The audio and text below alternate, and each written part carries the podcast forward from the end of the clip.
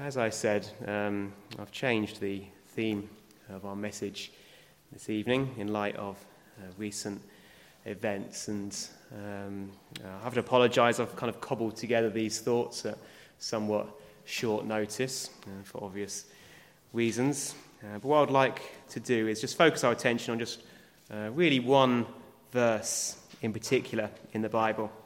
Uh, it's a well known verse, it's Isaiah chapter 6 verse 1. Uh, Isaiah chapter 6, verse 1 reads In the year that King Uzziah died, I saw the Lord sitting on a throne, high and lifted up, and the train of his robe filled the temple.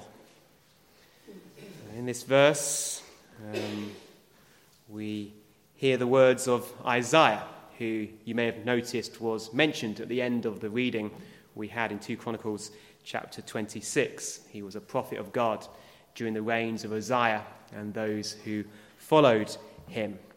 And Isaiah chapter 6 was written, or the events written in it, happened uh, in the year that King Uzziah died.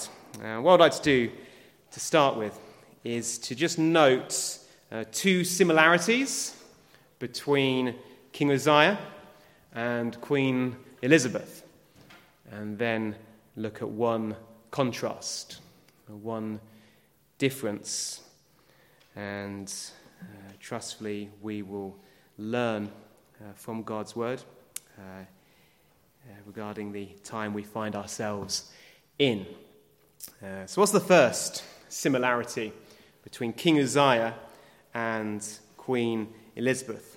Well, the first similarity is King Uzziah became king when he was young.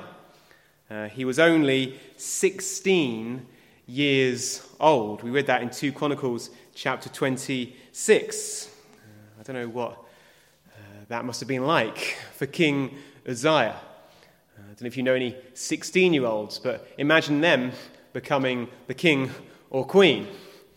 Uh, perhaps you would tremble at the thought of a 16 year old becoming king. Uh, but that is how old King Uzziah was when he was made the king. And similarly, uh, our own queen was only 25 years old when she became queen, and uh, it was very unexpected. Um, not many of us here will remember it. I think there are a few who do. But she was on holiday in or on a trip to Kenya and heard the very unexpected news that the king had died. And she testified what a shock it was for her that this mantle had been placed upon her at such a young age and uh, so unexpectedly. That's the first similarity we see between King Uzziah and uh, our queen. Uh, she became, he became monarch at a very young age. And no doubt both were very conscious of their need of God. Uh, we saw that in the passage, didn't we? Uh, in 2 Chronicles 26, we saw how Uzziah was greatly helped by the Lord. Uh, it described in great detail, didn't it, how Uzziah did many mighty things he did many wonderful works. But it tells us very clearly that it was because God helped him.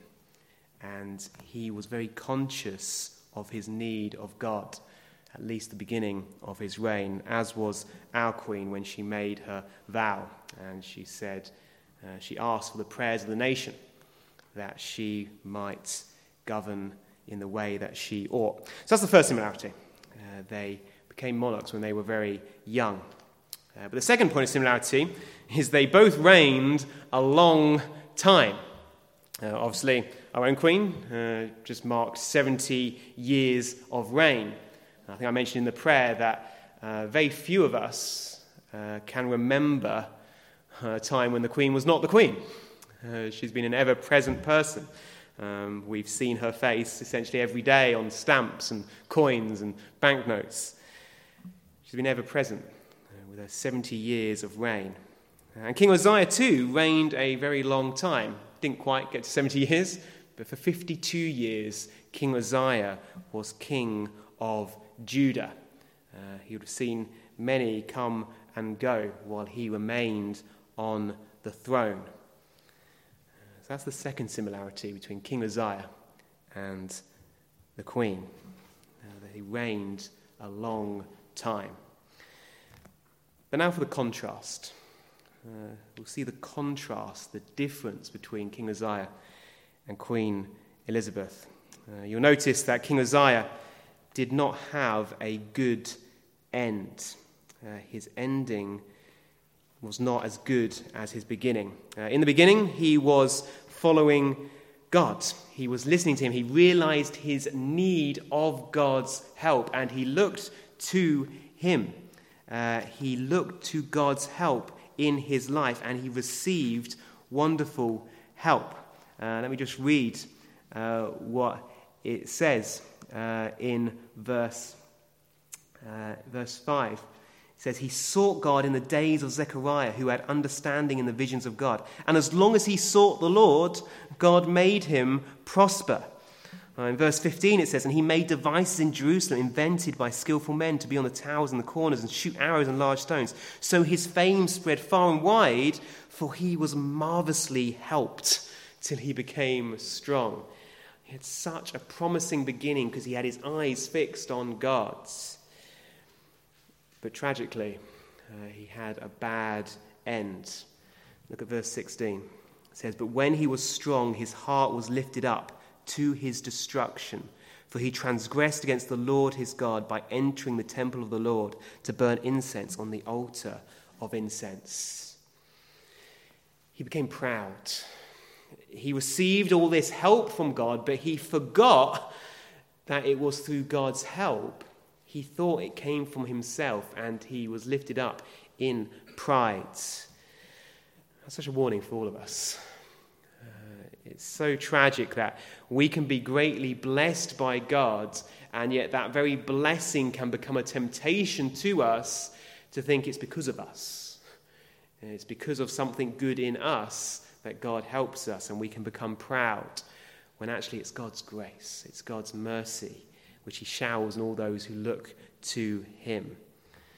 And tragically, uh, Uzziah became a leper, and he was confined to his house uh, at the end of his life. Uh, now, our queen largely was confined to her house, to some extent at least, towards the end of her life.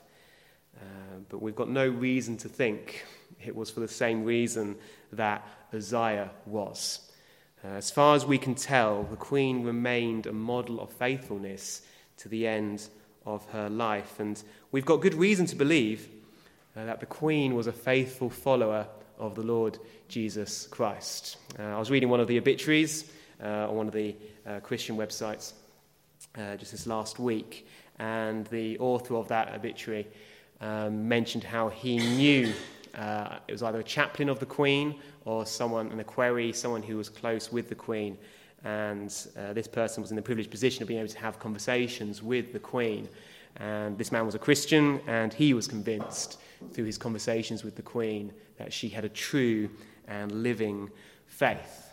Obviously, we cannot know for absolute sure, but she certainly said things in her speeches which point to a faith in Christ. For example, in December 2000, she said, For me, the teachings of Christ and my own personal accountability before God provide a framework in which I try to lead my life. Uh, she acknowledged that although she was the queen, she had a king, and that king was Christ. Uh, likewise, in uh, 2011, she said these words. She said, Although we are capable of great acts of kindness, history teaches us that we sometimes need saving from ourselves, from our recklessness or our greed.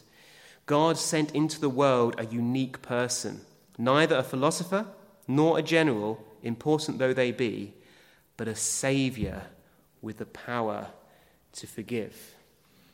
Uh, in those words, that sums up the gospel in uh, about as good a way as any, in a few words. She acknowledged that we need a Saviour. She needed a Saviour. Uh, we need saving from our recklessness, from our greed, from our deceit, from our lies, from our envy. And she too. So God sent a unique person into the world. There aren't many saviors, there aren't many ways to God. Jesus was a unique person. Uh, and he wasn't a general or a philosopher in the sense of the world, he was a savior because that's what we need. We need a Savior. We cannot save ourselves. Doesn't matter how much riches we have, doesn't matter how religious we are, it doesn't matter how many good works we accrue over our life.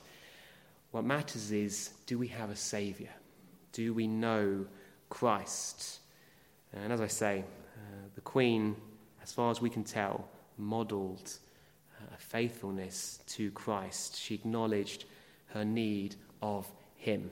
And that's one difference between her and King Uzziah. Uzziah sadly ended badly. He uh, stopped looking to God. He stopped relying on God and he started relying on himself.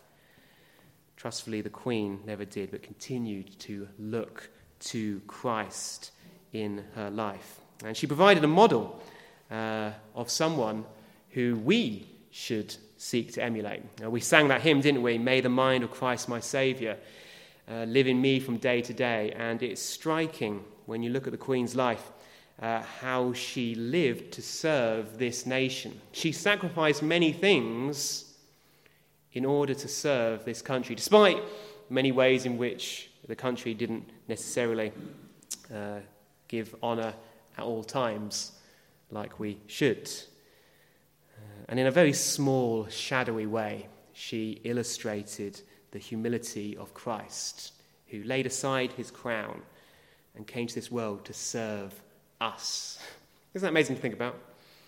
Uh, that the King of Kings decided to serve us, and he coped and he abided with those disciples who so often were lifted up with pride themselves, who made so many mistakes, who made so many, uh, were so foolish in so many ways.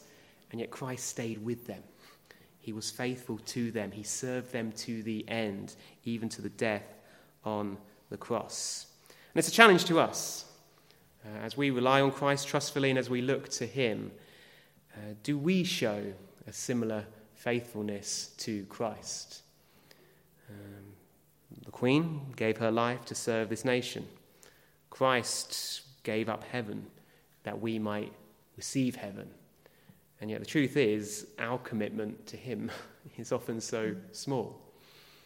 Uh, despite the fact that Christ said that we must deny ourselves and take up our cross and follow Him, sometimes we struggle to even commit to coming to church once a week or to coming to a prayer meeting.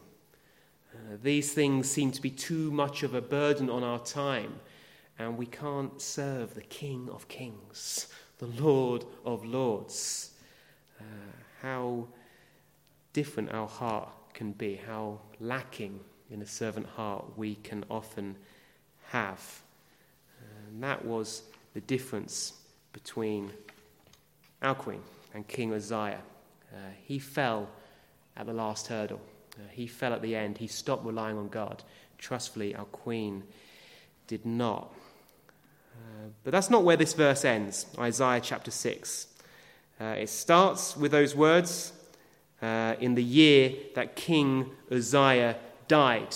And he had reigned for a long time. And you can imagine the uncertainty that happened as a result. The king is dead. Now, we don't have to imagine it, do we? I'm sure we all feel it to some extent now. Uh, someone who's been ever present in our life is now gone.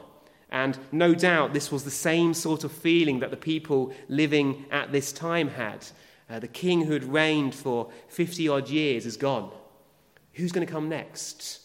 What's this going to mean for the nation? Uh, it was the end of an era. What will the next era be like? These are the sort of questions, no doubt, which were going through the minds of people in the year that King Uzziah died. And it's the sort of questions, I'm sure, which are going through our minds right now. Uh, the Elizabethan age is over. Uh, what's going to happen next? what's in store for this country ahead. But look at what Isaiah saw in the year that King Uzziah died. Chapter 6, verse 1. In the year that King Uzziah died, I saw the Lord sitting on a throne, high and lifted up, and the train of his robe filled the temple. The king was dead, but Isaiah looked up and he saw this vision of the Lord sitting on a throne, high and lifted up. And let's be absolutely clear what Isaiah saw here. Uh, let's be clear about who he saw. It says he saw the Lord sitting on a throne, but if you have a Bible, it might be helpful to turn to John chapter 12, verse 37, because in John 12, 37, uh, we're told in more detail exactly who Isaiah saw. Uh, John chapter 12, verse 37, uh, speaking of Jesus Christ, it says, Although Christ had done so many signs before them, they, the people, did not believe in him, that the word of Isaiah the prophet might be fulfilled, which he spoke Lord, who has believed our report, and to whom has the arm of the Lord been revealed?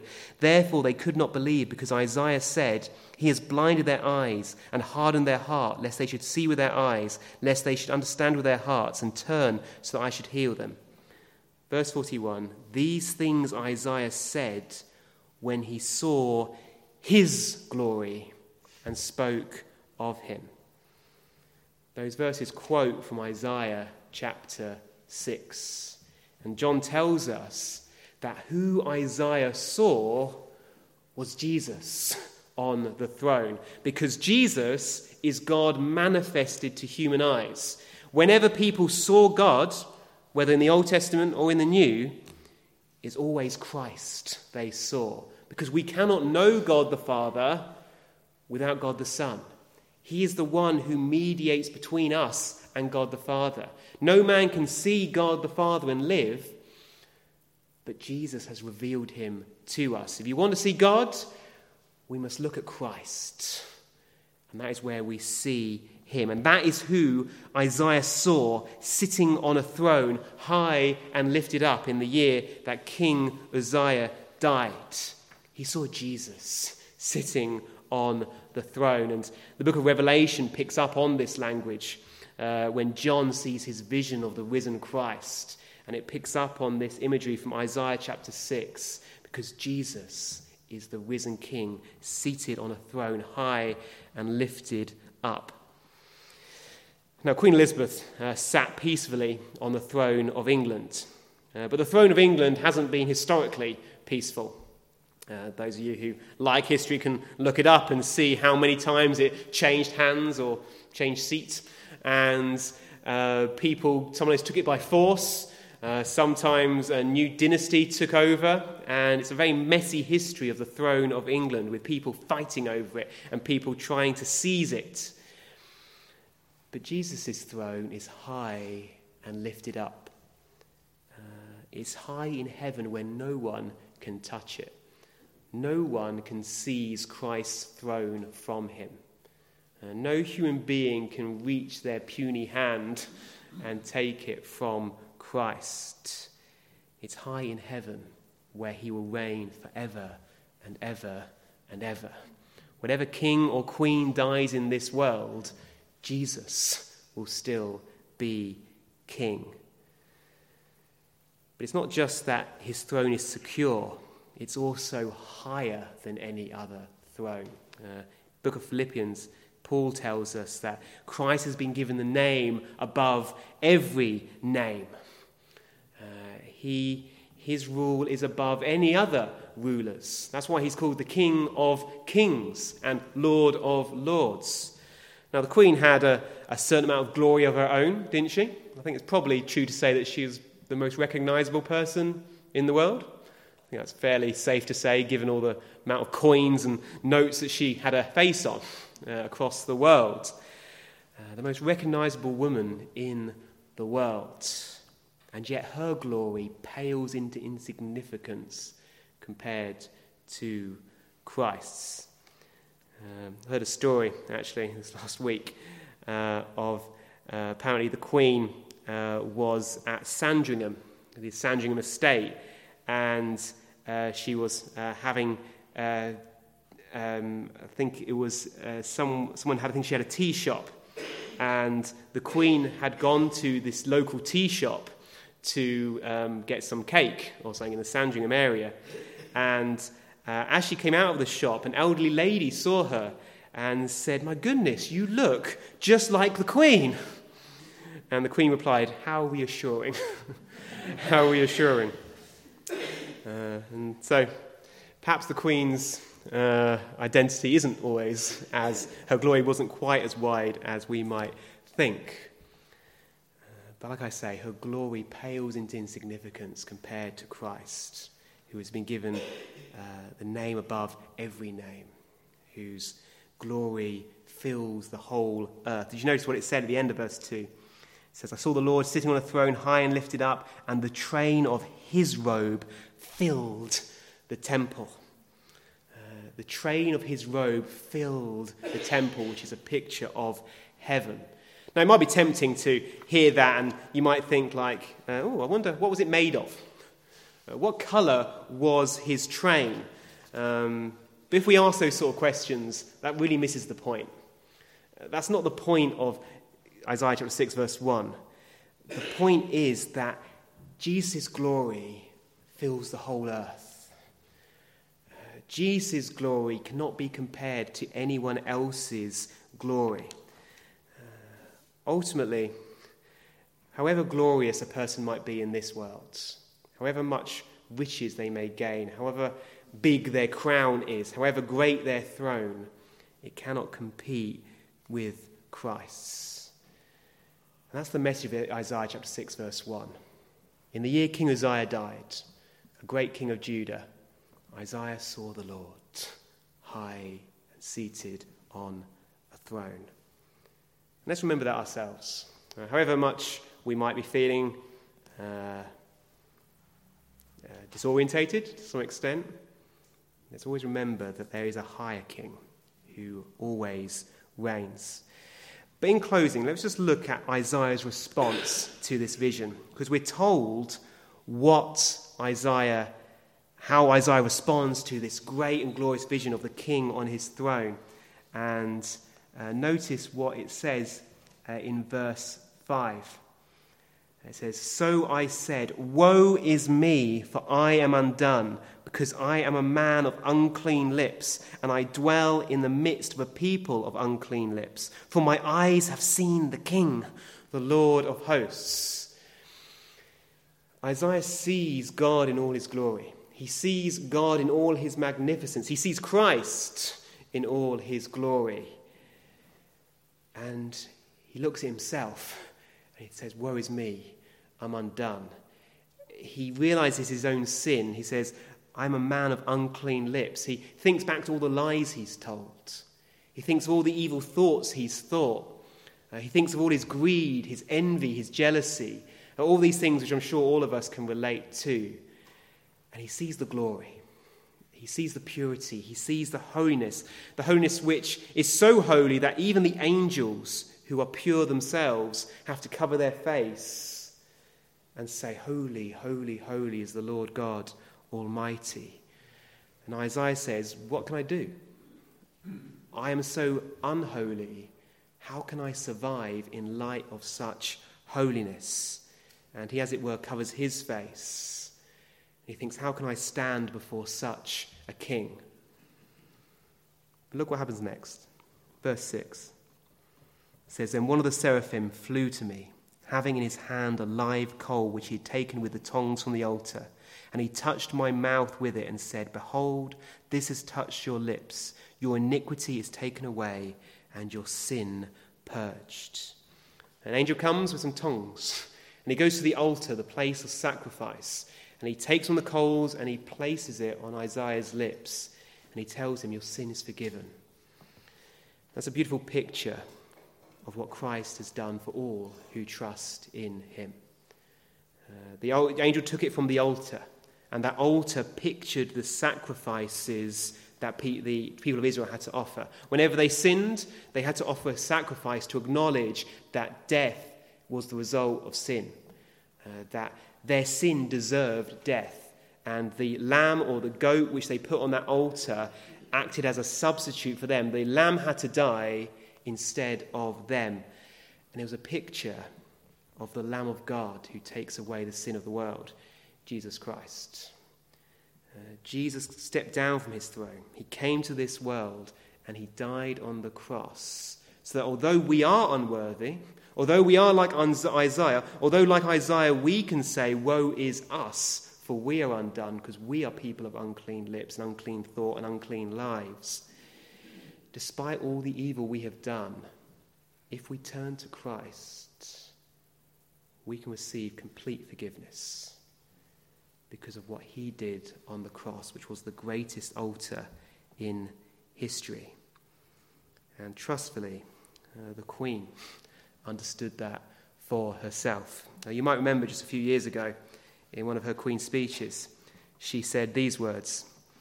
Uh, she said, The carol in the bleak midwinter ends by asking a question of all of us who know the Christmas story of how God gave himself to us in humble service. What can I give him, poor as I am? If I were a shepherd, I would bring a lamb. If I were a wise man, I would do my part. The carol gives the answer, yet what I can give him give my heart. That's what our response should be to Christ. Initially, our response should be, Woe is us. What can we do when we have such a great and glorious and holy King? But then we run to that King who died for us and we give him our heart. That's all he asks of us. He doesn't ask of us to give money. Uh, he doesn't ask of us to go on a pilgrimage. Uh, he doesn't ask of us all the things which the world so often values. All he wants is our humble hearts, acknowledging our need of him. The Queen, we trust, was a model of that for us, for each of us. And let's pray and let's hope that our new King will also have such a humble attitude towards Christ. But in closing, what about us? Uh, what will we do? Uh, in the light of recent events and in this time of uncertainty, who will we look to? Uh, will we look to things in this world to satisfy us, uh, to comfort us, to help us? Or will we look to the King, high and lifted up, seated on his throne? Where will we go for our comfort? And with those thoughts in mind, I want to close by singing a final hymn and you'll see it in our service sheet.